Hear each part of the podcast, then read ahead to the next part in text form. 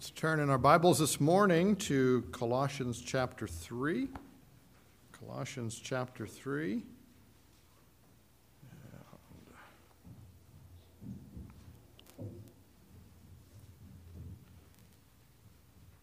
Get my notes up here and going. Colossians chapter 3. We'll read just the first four verses of Colossians. It says, If ye then be risen with Christ, seek those things which are above, where Christ sitteth on the right hand of God. Set your affection on things above, not on things on the earth. For ye are dead, and your life is hid with Christ in God. When Christ, who is our life, shall appear, then shall ye also appear with him in glory. Let's pray. Our Father, we thank you for the opportunity that is ours to gather in thy house. We thank you for those that you have brought. I pray that our hearts and minds are yielded vessels in thy hands, that we are open and attentive, eager to hear from your word this morning. We who are here gathered as believers, Father, we are here to become more Christ like. That, uh, that work of sanctification that you are doing in our lives since the day we trusted Christ is a continuing process. And Father, we are here to see that change take place, to see Christ revealed in us uh, to our fellow believers for encouragement and strengthening, for a lost and dying world to see the Savior whom they so desperately need. And I pray, Father, that we will gladly accept thy working with your word in our hearts as you convict and convince, as you seek to change us moment by moment and day by day. Pray for that soul that may be here lost Father, may they see their need of Christ, and may they see that He died in their place, and may they by faith come and trust Him, that they may leave here with knowing the forgiveness of sin that is found in Christ, having eternal life uh, to live with Thee forever one day, and have that joy that only You can give. Do that work in each heart, and we'll thank You for what You will accomplish. In Jesus' name we pray. Amen. As we look at our passage this morning, Christ our life. The older I get, the longer I live as a believer, uh, studying the Word of God, living it, uh, hearing it preached, the more I am convinced that this is our life Christ. As a, former pastor, he's not really an evangelist, but he, he holds um, discipleship workshops, if you will, salvation workshops, um, helping folks uh, learn the scriptures to be able to witness to our neighbors. And uh, we had him in our church there in Wenatchee. And uh, something that he brought up as he was talking through all of this is understanding the Christ life. That's what Christianity is. That's what we are. Is it's Christ in us. The life which we live is his and uh, it is His to be lived out in us and through us.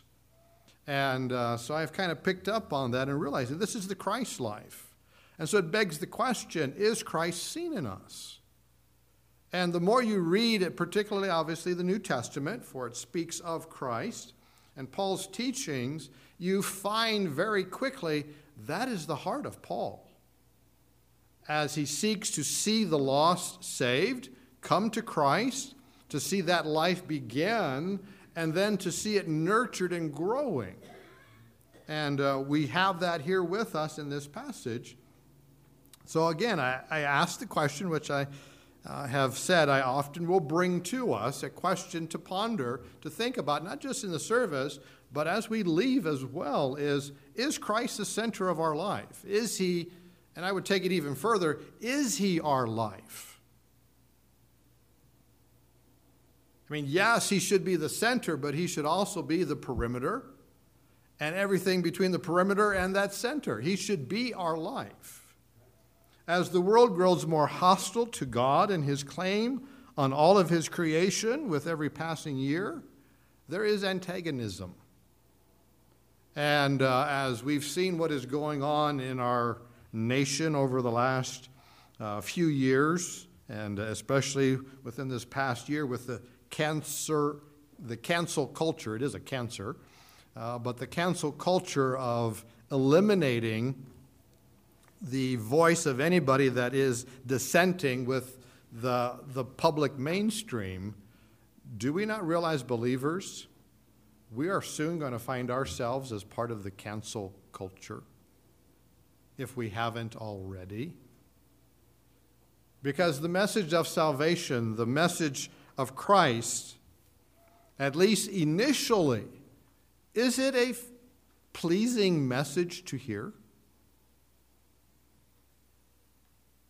I mean, do any of, did any of us really like being told, you're a sinner? And in your sin, you stand condemned to spend an eternity in hell? That's not. Does that sound appealing?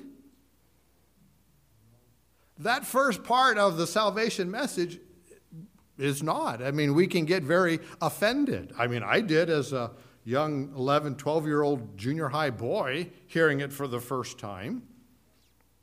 Well, I'm a pretty good kid. I don't run with the bad guys. I'm trying to do what my mom and dad want me to do, especially when they're around. Um, I try to do the best I can with school. I'm a good kid. And here's this preacher standing up there telling me I'm a sinner, I'm breaking God's law, and I'm, I'm, I'm bound for hell. I didn't like it. And so many a, t- many a Sunday, I would lift the blinds in the trailer and wave when Brother Vernon brought that bus into the property to pick us up and honk the horn. And no sooner would he pull out than I'd get up and grab the cane pole and go the 75 feet or so to the creek side and I'd go fishing. Because the fish didn't tell me anything like that. Hopefully they would bite. Often they didn't, but you know, that first part of the message of salvation isn't pleasant. And the world doesn't, I mean, I, am sure most of us didn't like to hear that. It was the truth.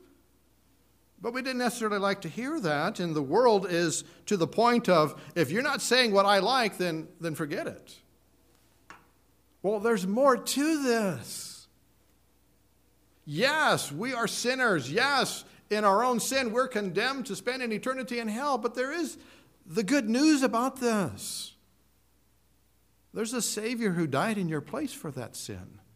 And He is the remedy to this problem. Whether you want to acknowledge it or not, He is the remedy. And unfortunately, I, I, I, dare say we're going to see ourselves at a point where people don't want to hear us and will do what they can to try to cancel our message. Does that mean that we stop? I trust that we never will. But we will be like the uh, disciples in Acts chapter 8 as Paul, Saul, is persecuting the church in Jerusalem. The pressure is so intense that they leave town, but they don't leave town quietly. They didn't hang their heads down and say, Well, what's the use of serving God? What's the use of proclaiming the message of salvation? We're, our, our fellow believers are being cast into prison, they're being tortured, they're doing all of this, so let's just be quiet. I'm glad Luke tells us they went everywhere preaching the word. They couldn't stay at home. The pressure in Jerusalem was too much. But they didn't hang their heads low and say, What's the use? The world obviously doesn't want my message. No, they still went with the message, and the gospel spread. I mean, yes, it was a bad thing in a sense, but yet it was a good thing because the church in Jerusalem had, should have been giving the message all over. They had the Great Commission. But all you see at the beginning is they're there preaching the word in Jerusalem. How about the rest of Judea, Samaria, the uttermost part of the earth? They hadn't started that yet. It took a Saul to stir that up and get them moving. get their marching orders in place, and out they go. So there is going to be a time when I dare say we are going to have that happen to us. We will have a we will be part of that cancel culture. They're not going to want to hear the message. But may we stand true to Him and continue that message, even though there is the antagonism to it. I mean, we live in a country where we have so enjoyed the freedoms. I think of believers in Myanmar with the military coup that has taken place.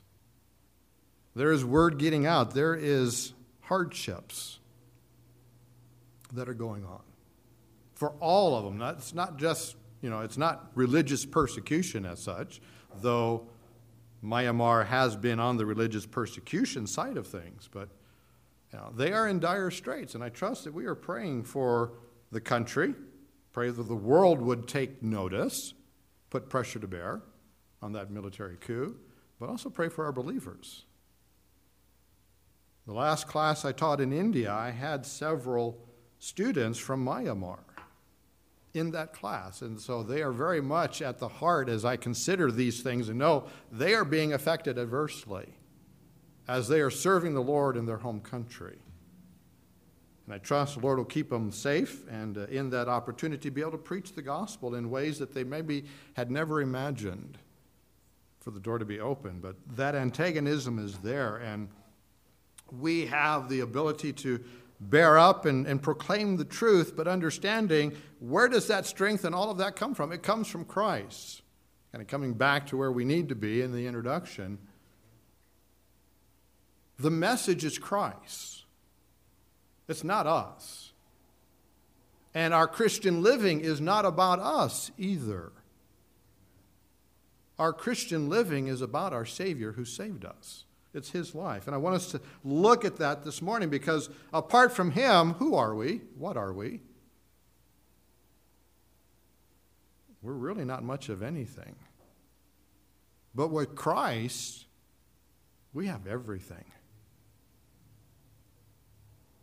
And what a joy to stop and consider that because the Lord Jesus Christ is our life. And as we look at this passage and considering Christ our life, as Paul speaks to the Colossian church here, he starts off with saying, If ye then be risen with Christ. Now, it sounds like he's asking a question, if you will, or, or, or putting it in a way that there's, um, in our English, as if you may not be. The Greek construction is, it is a first class conditional statement, meaning that there is truth here. And sometimes we would translate it, since ye then be risen with Christ. So he's noting, you are believers, you that are risen with Christ. And so it does make it hard at times, to, you know, as obviously as anybody that knows foreign languages, things are lost in the translation because both languages don't necessarily have the same structure. And uh, that is somewhat of the case here if we have, if ye then be risen with Christ. Well, the understanding is you are risen because he is talking to believers.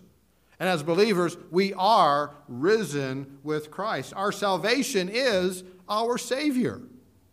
Paul brings that up. He brings up the fact that he's talking to believers. So he is speaking, first of all, of the salvation that is found in Christ. Christ is the means of our salvation. It is his sacrifice on the cross of Calvary. It is God the Father giving his Son into the world. To be that redemption, we have, you know, John 3:16 through 18. 3:16, I trust we all know, we could all quote it by from memory. For God so loved the world that he gave his only begotten Son. What a, what a joyous message to give to someone. But as we give that, they also have to understand why did God give his Son? You know, a lot of people will acknowledge, you know, Easter, crucifixion, all of those things, of course, the birth of Christ. But it's okay, so why why did he suffer and die on the cross? Why did he rise 3 days later? Well, he did that for you. God so loved the world that he gave his only begotten Son, that whosoever believeth in him should not perish, but have everlasting life. Well, why would I need to believe in him? What, what about what he did? Why, why is there cause for me to believe that? Thankfully, Christ continues talking to Nicodemus. He says, For God sent not his Son into the world to condemn the world, but that the world through him might be saved. He that believeth on him is not condemned, but he that believeth not is condemned already, because he hath not believed in the name of the only begotten Son of God. Paul, uh, Christ was instructing Nicodemus about himself, because Nicodemus was curious and was willing to be honest with what was going on, unlike some others in the Sanhedrin who were blinded by their own hatred to Christ that they weren't willing to accept what they saw at face value. But Nicodemus was. And we see that there at the beginning of John chapter 3. And we have Christ explaining to him, I'm come because you stand condemned in your own sin. And I have come to give you life. I have come to give you pardon.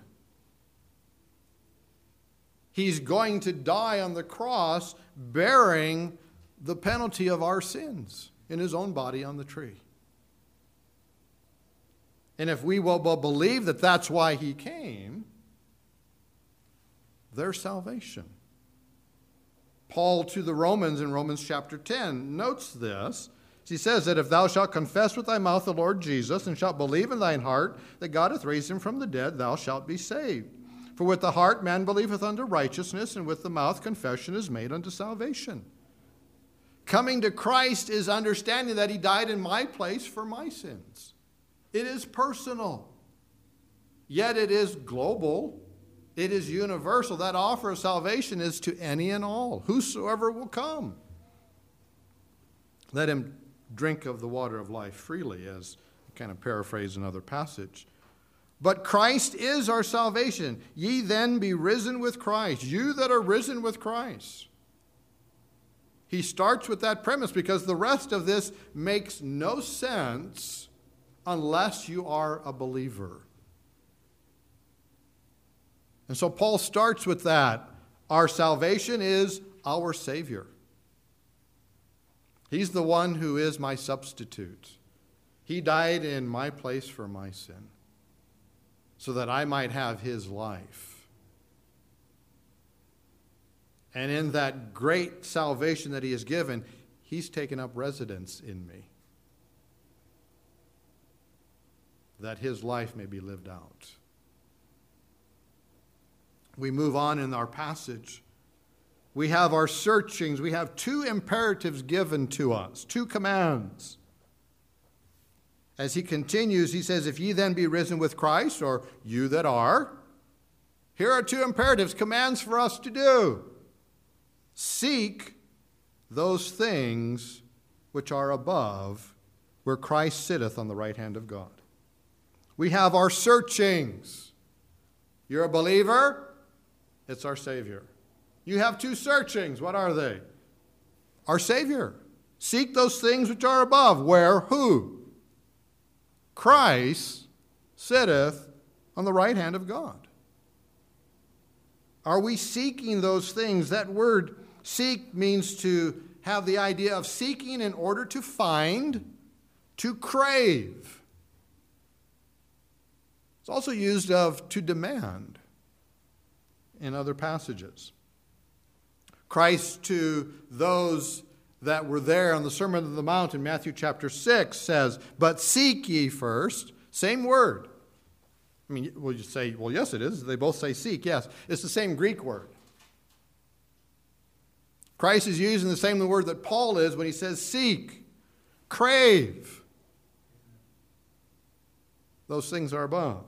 But he says, Seek ye first the kingdom of God and his righteousness, and all these things shall be added unto you. Again, I trust a verse that we often memorize. What is, and I'll open it up, you can speak. What are the the things that he's talking about? These things shall be added. What's in the previous verses that were of such a concern? Worldly things are physical needs food, clothing. Those are the things we're concerned about as humans, are they not? We like to have a roof over our heads. I appreciate you praying for us that we will get a roof over our heads soon. We have a lead. We seek to have food on the table, clothing on our backs. God is telling us, hey, I'll take care of you. Seek ye first the kingdom of God and his righteousness, and all these things, those things shall be added. I'll take care of those. You do what you're supposed to do. Seek me. Follow God. Take care of the spiritual aspect of things in your life, of seeking me. I'll take care of those physical things for you. That's easy. Seek after these things. Paul to the Corinthians uses the same word in 1 Corinthians 4 2. Moreover, it is required, there's our word, it is required in stewards that a man be found faithful. Now, Paul will go on and address that, but who are the stewards? Go ahead and raise your hand. We're all stewards. Where are the stewards? What was a steward? A steward was a man hired, or it could be a slave, who was in charge of his master's goods. The goods were not his own, but he had a job to do. Joseph in the Old Testament to Potiphar was his steward. The belongings of Potiphar were all in Joseph's hands. Potiphar didn't even know what he owned. He had such confidence that Joseph was doing the right thing. But Potiphar's goods, his livelihood, was in Joseph's hands to take care of. And he faithfully discharged the office that was given to him. It is required in stewards that a man be found faithful. God calls on us. We are stewards of what he has given to us. It's not our own. The life we have in Christ is Christ. And He has entrusted it into our care. And we are to be found faithful, serving, living for Him. We're to be seeking those things which are above. Our hearts, our minds set on those things. Not to be of such a heavenly mind to be of, of no earthly good, but to be such of a heavenly mind that we are of earthly good because we're helping others to see here's why. Why, I, I trust that it would be said of us, why are you always talking about Christ? Well, because he is my life. Because he has done so much for me. He has saved me. He keeps me. He takes care of me. That's why I talk much about him, because of what he has done for me. So, why should we not talk about him? And our hearts and minds should be set there. He goes on in verse 2, the second imperative, the second command set your affection on things above, not on things on the earth. That is, be minding, to direct one's mind to a thing to strive for. So we are to seek and to set on those things which are above, on our Savior, on our God. Be minding those things. Again, back to Matthew, to uh, that earlier passage in Matthew chapter 6, as he's talking about those things. But he says, Lay not up for yourselves treasures upon earth, where moth and rust doth corrupt, and where thieves break through and steal. But lay up for yourselves treasures in heaven, where neither moth nor rust doth corrupt, and where thieves do not break through nor steal. For where your treasure is, there will your heart be also. Christ lays it pretty well to them, reminds them. Where is our treasure? Because where our treasure is, that's where our heart is going to be. If our treasure is on earthly things, that's where our heart is going to be. Our heart is to be focused on things above. Our treasures are to be laid up above. Those treasures are eternal. You know, we may have treasures upon the earth, if you will, but I trust that they have not captured our heart in the sense that he's bringing out here. Because the things that we have in this life, one, do we take them with us? The fortunes of the world aren't going to go with those that possess it. Whether it's Bill Gates or Jeff Bezos or any other fabulously wealthy person who has no idea what in the world to do with all their income, they're not taking it with them when they die. It's going to be left. As believers, as we serve our God, as we faithfully do what He's called us to do, there are treasures being laid up for us. We may die being a nobody, and most of us will. I mean, I seriously doubt that the day that I pass away, any large portion of the world is going to mourn my passing. Britain has just mourned the passing of Prince Philip. Most of the world knows about his passing because he was the husband to the Queen of England. I seriously doubt that this my death is going to make headline news like that. I'm not of that stature as far as any public entity. My family will mourn. The church that I will be a part of at that point will mourn. I trust it'll be First Baptist Church here in Columbia Falls, but the Lord knows that. But apart from those, the rest of the world isn't going to know anything. Doesn't bother me. Because what's being laid up for me in heaven is going to last forever. Those crowns that Christ speaks of and others in the scriptures that are to be given to us for things that we have been able to accomplish for our Lord in this life are waiting for us. Yes, to be placed at his feet, as we see in the book of Revelation, gladly.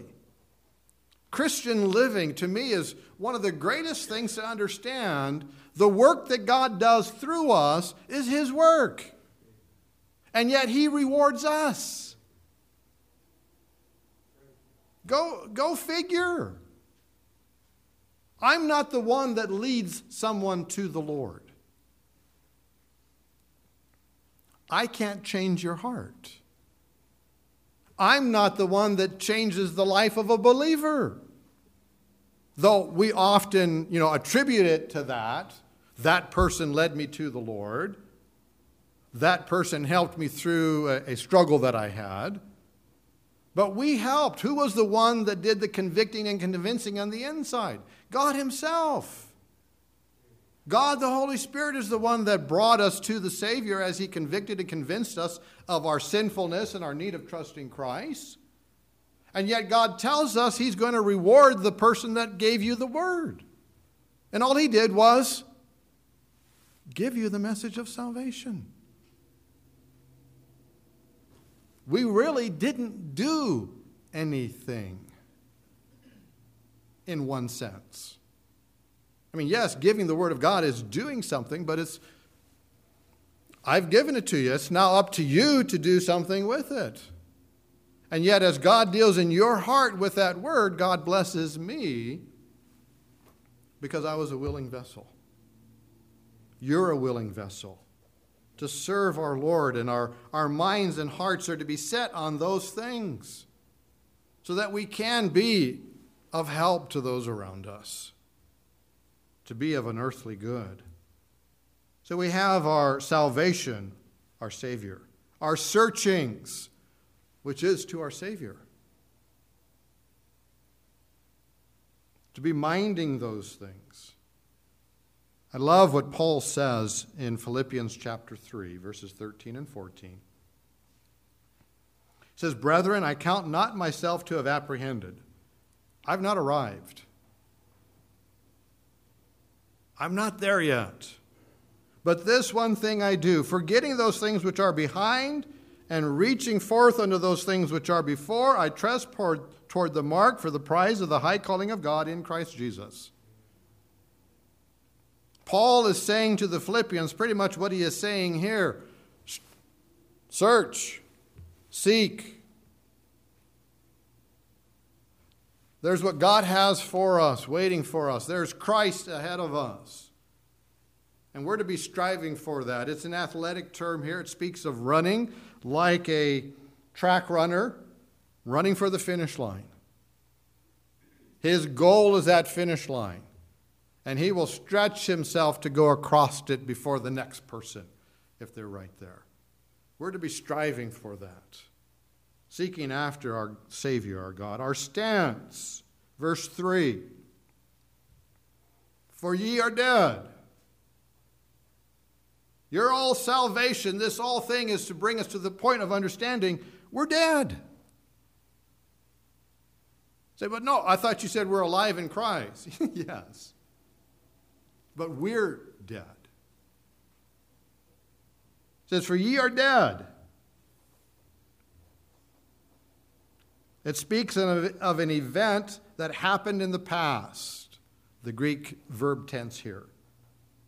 For ye are dead. What event, if it's referring to an event that happened in the past, what is it referencing? Our salvation. Say, but I thought Christ made us alive when we trusted him. Yes. He gave us a new life in Christ. But we are dead to the old life because Christ died for that old life, that sinful life. Romans chapter 6, Paul kind of puts it this way to the Romans, verses 7 through 12. For he that is dead is freed from sin. That's pretty understandable. Do dead people sin? Physically dead people don't sin. There's no sin going on in the various cemeteries around town. There's nothing. It is dead there as far as sin is concerned. For he that is dead is freed from sin. Now, if we be dead with Christ, and we are, I think again, I didn't look, but I would imagine it's a first class conditional statement. If we be dead, and we are dead with Christ, we believe that we shall also live with him, knowing that Christ, being raised from the dead, dieth no more, death hath no more dominion over him. Is Christ going to die again? Nope. He died once for us. And he ever liveth to maketh intercession for us, as we see elsewhere. But let's, let's continue our passage here. For in that he died, he died unto sin once. But in that he liveth, he liveth unto God. Likewise, in the same manner, understanding what Christ did, in dying on the cross in our place for our sin, but rising again the third day, in like manner, reckon ye also yourselves to be dead indeed unto sin, but alive unto God through Jesus Christ our Lord. Let not sin therefore reign in your mortal body, that ye should obey it in the lust thereof. And he will go on and continue speaking on that thought, but he gives us that idea. Christ died, was buried, and rose again, giving us a new life in him. we are to follow, if you will, some of that example and understand in Christ we died to our old sinful life. The shackles of sin have been broken. Or to put it another way, the power of sin in the life of a person was broken when Christ redeemed us. We still have the presence of sin, yes. And we have to deal with that on a daily basis. And he will talk about that through the rest of chapter 6. And I always encourage people with my study of Romans for teaching elsewhere, chapters 6, 7, and 8 need to be read together. And when we fully understand what Paul has there for us, it's wonderful. But we are to reckon ourselves, consider ourselves dead indeed unto sin, but alive unto Jesus Christ our Lord. He is the life that has broken the power and the presence of sin. It is His life that did that. And He has willingly given us that life. And so, yes, the power of sin has been broken. Its presence is still here, but it no longer is to be reigning over us. And Paul will continue in that passage to speak of don't let sin reign, but you are going to be a servant. Either you're going to serve sin or you're going to serve God. You can't do both. And Christ has given you the power to serve Him. And if we're serving Christ, we can't be serving sin. We still have that conundrum, yes, because sin is present with us. And he will deal in that dilemma in chapter 7. And then he gives us chapter 8. It's the Holy Spirit in you, folks. It's Christ. It's God that gives the power to overcome that. Does it mean that we will be sinless? One word. I wish in this life I could say that that will happen. There's coming a day when it will, when we're in heaven. But as we see 6, 7, and 8 lived out in our lives, and really the rest of the New Testament in one sense, we will see that we sin less. Two words. Because if we're following Christ, we can't be following the world, we can't be subjected to its king if our king is Christ. He is our stance. For we are dead, but our life is hid with Christ in God. Our life is hid with Christ in God. We cannot be affected in one sense, if you will. We are concealed, remained locked away with Christ as someone has said, no hellish burglar can break into that combination. What a joy to understand. That being hid with Christ is something that took place, yes, in our salvation, and it has continuing results. We are hid. Part of that salvation that God has given to us is we've been hid in Christ. We're with Him and He with us. There is that blessed union that is, yes, in one sense, rather mysterious. I don't fully understand it and I can't fully explain it. But I know that I'm in Christ and Christ is in me.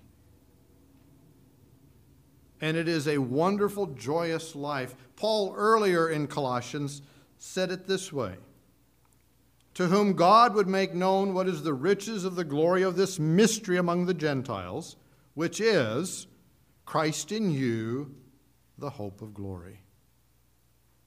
Talking about the salvation that we have in the great mystery that here it is, God would offer salvation completely and fully to Gentiles.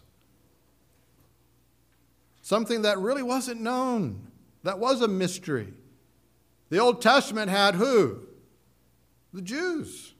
They're God's chosen people. Now, yes, they were to be a light to the Gentiles, and they failed. But the message of salvation came primarily to the Jews and was to be through the Jews. In the New Testament, with the rejection of the Jews of their Messiah, their Savior,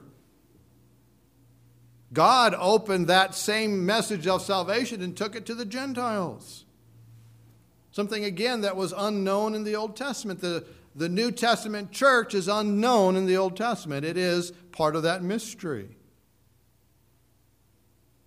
But he mentions here that what is that mystery? It is that Christ is in you, even you Gentiles. And to the most part, I believe that's probably all of us here.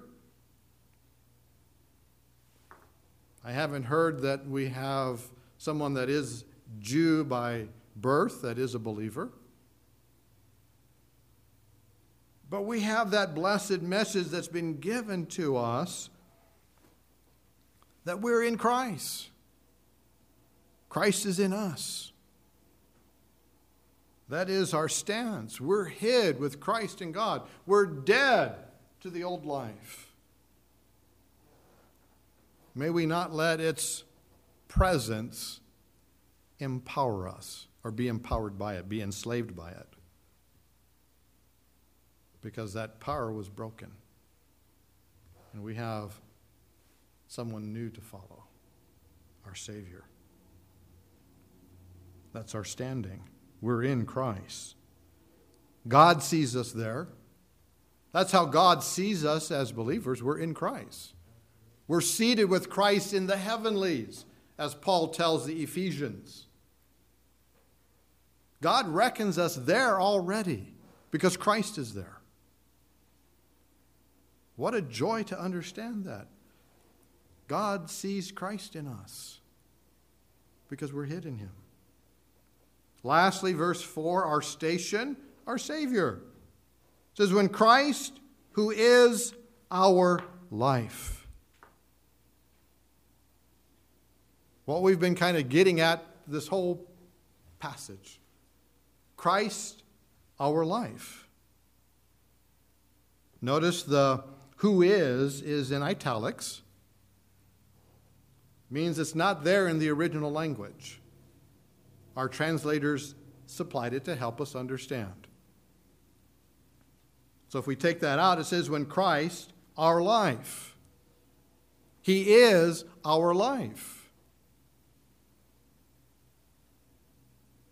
And all of what he's just been saying helps us to understand that and put it into a proper focus that as we seek and set on those things above, Christ indeed, because we are dead and we are hid in him, he is our life. And as such, it is a wonderful life. How does he become our life? Christ, in his earthly ministry, I believe, was trying to help his disciples, those that were following him, understand this by some pictures. In John chapter 6, he, he puts it this way as he has a congregation, he has fed the 5,000, they're listening to him, and he said unto them, I am the bread of life. He that cometh to me shall never hunger, and he that believeth on me shall never thirst. Christ is the bread of life. He will go on and continue in that passage and get to the end and understanding that his words are what gives life. The word, the blessed book we have in front of us, is our bread. Not just reading the Gospels and the life of Christ, but reading it all. It's how we learn what God has for us, how we are to live. He instructs us in every passage and helps us along the way. By examples, yes, bad and good. But it's always pointing us to our Savior. It's bringing us to Christ, showing us that He is the bread of life. Christ in a couple chapters before, in John chapter 4, as he speaks to the Samaritan woman at the well, again, trying to direct her into what she needs, brings it up again, a spiritual truth with an earthly illustration that she just kept the earthly side and not catching on, but she eventually does.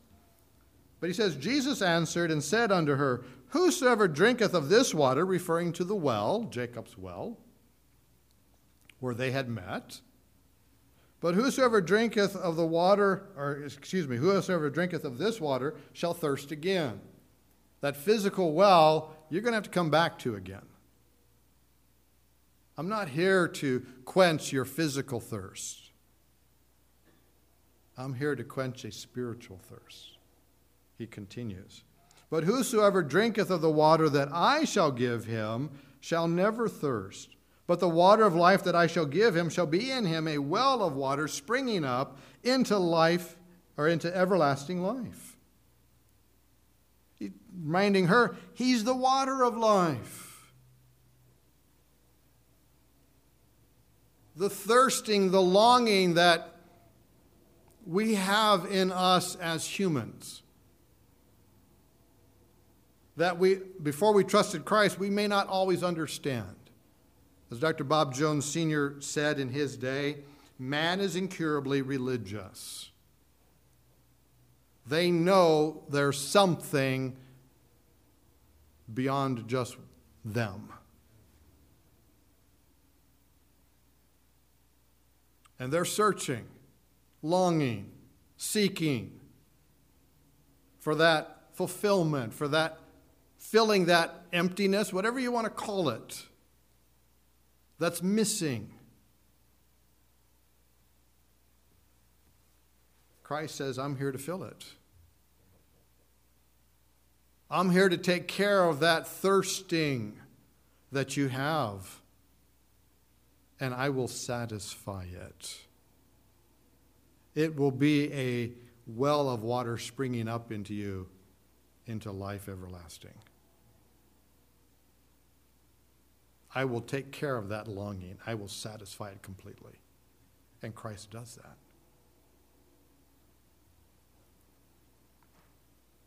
In John chapter 15, he, again, illustrating it, helps us in another way. John chapter 15, verses 4 and 5 Abide in me, and I in you. As the branch cannot bear fruit of itself except it abide in the vine, no more can ye except ye abide in me. I am the vine, ye are the branches. He that abideth in me, and I in him, the same bringeth forth much fruit. For without me ye can do nothing. Gave the illustration of a vine and the branches for, for vineyards. He lets us know very clearly we're the branches, he's the vine. The vine is the main stalk, if you will. And the branches get their sustenance from the vine. We get our sustenance as believers from Christ. We are to abide in Him. You take the branch off, is the branch going to produce grapes when it's removed from the vine? It's not. I can bear testimony to that. We have at the parsonage where we're at, there are three grapevines back there. Pretty soon they'll start to sprout. We'll get some strong winds, and until they're well seated, they can easily snap off. And I've never seen a one that snapped off and has fallen on the ground, laying there, ever produce grapes. Never. Why? Because they're not abiding in the vine, they're not attached to it. We're to abide with Him, He and us. That is our station. Christ, our life. To abide in him. Paul to the Galatians says it this way I am crucified with Christ. Nevertheless, I live. Yet not I, but Christ liveth in me. In the life which I now live in the flesh, I live by the faith of the Son of God, who loved me and gave himself for me. That is the Christian life in one verse. That is, if you will, the truth of all the New Testament brought into one verse. We had a dear old lady, Grandma Youth, that that was her verse. She would remind us often in testimony time. And how true. Understand the truth that is here and see it lived out. That's what Paul is addressing to the Colossians. Because all these elements he's being addressed here I am crucified with Christ, for ye are dead. Nevertheless, I live. Your life is hid with Christ in God. Yet not I, I'm not the one living, it's Christ liveth in me. And the life which I now live in the flesh, I live by the faith of the Son of God, who loved me and gave himself for me. It is a life lived by faith. Have we seen our Savior? Not with our physical eyes. I've never seen the Savior who saved me. We live by faith. Everything about the Christian life is by faith. And there's no better way to live. Because we have the reality that Christ abides within us, helping us to understand that. Yes, that is a mystery to a lost and dying world. They don't understand it. Christians gathering ourselves together on a Sunday and Sunday night and Wednesday doesn't make sense to the world. It never will. Because they have not that faith to understand. They have to take that first step of faith trust Christ. See him as your Savior. Understand that he died in your place for your sins. Take that step. Have the Christ life now in you, and you will start to understand why we gather, why we're here, why we enjoy the fellowship with fellow believers. Because we're crucified with Christ, but it's not us living, it's Christ living and we are doing it by faith in Him.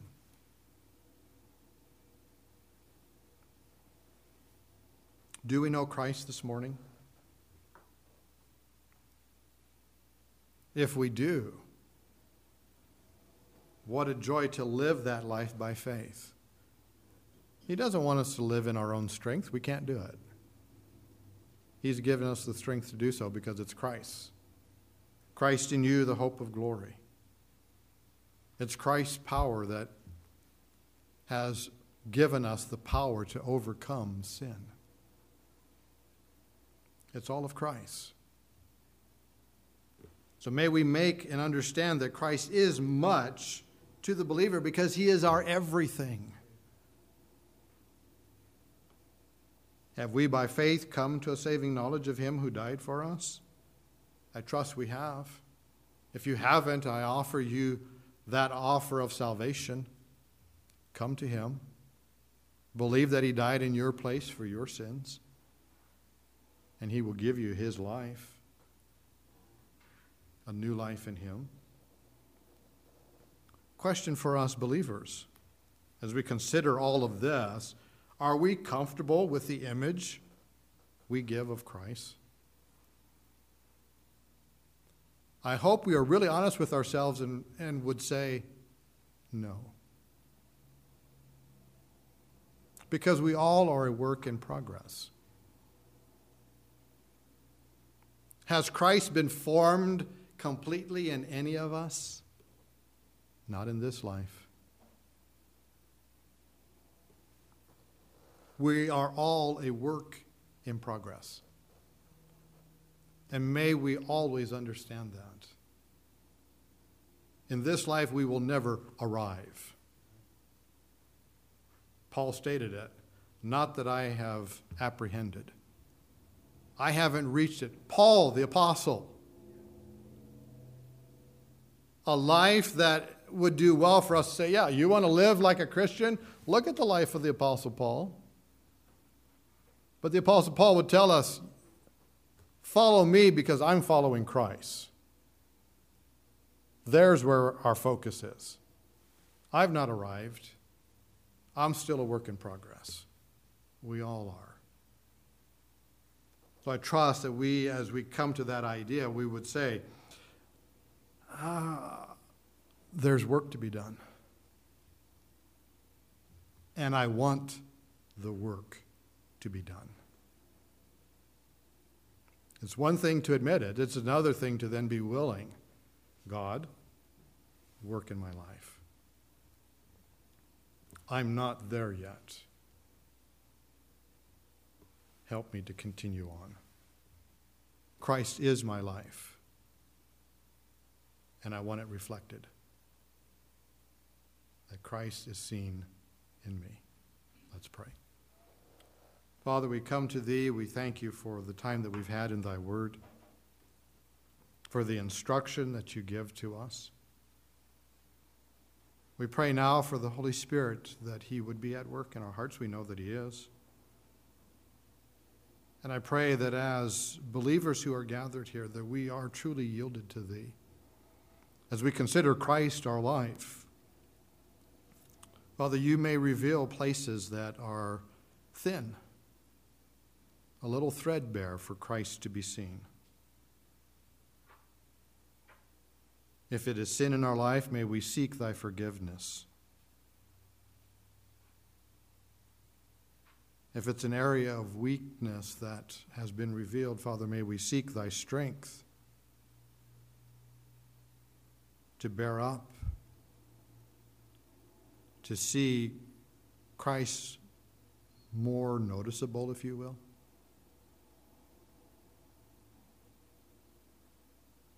Father, for that soul that's lost, may you draw them unto thee this morning. May they not leave until they have a full assurance that their sins are forgiven in Christ.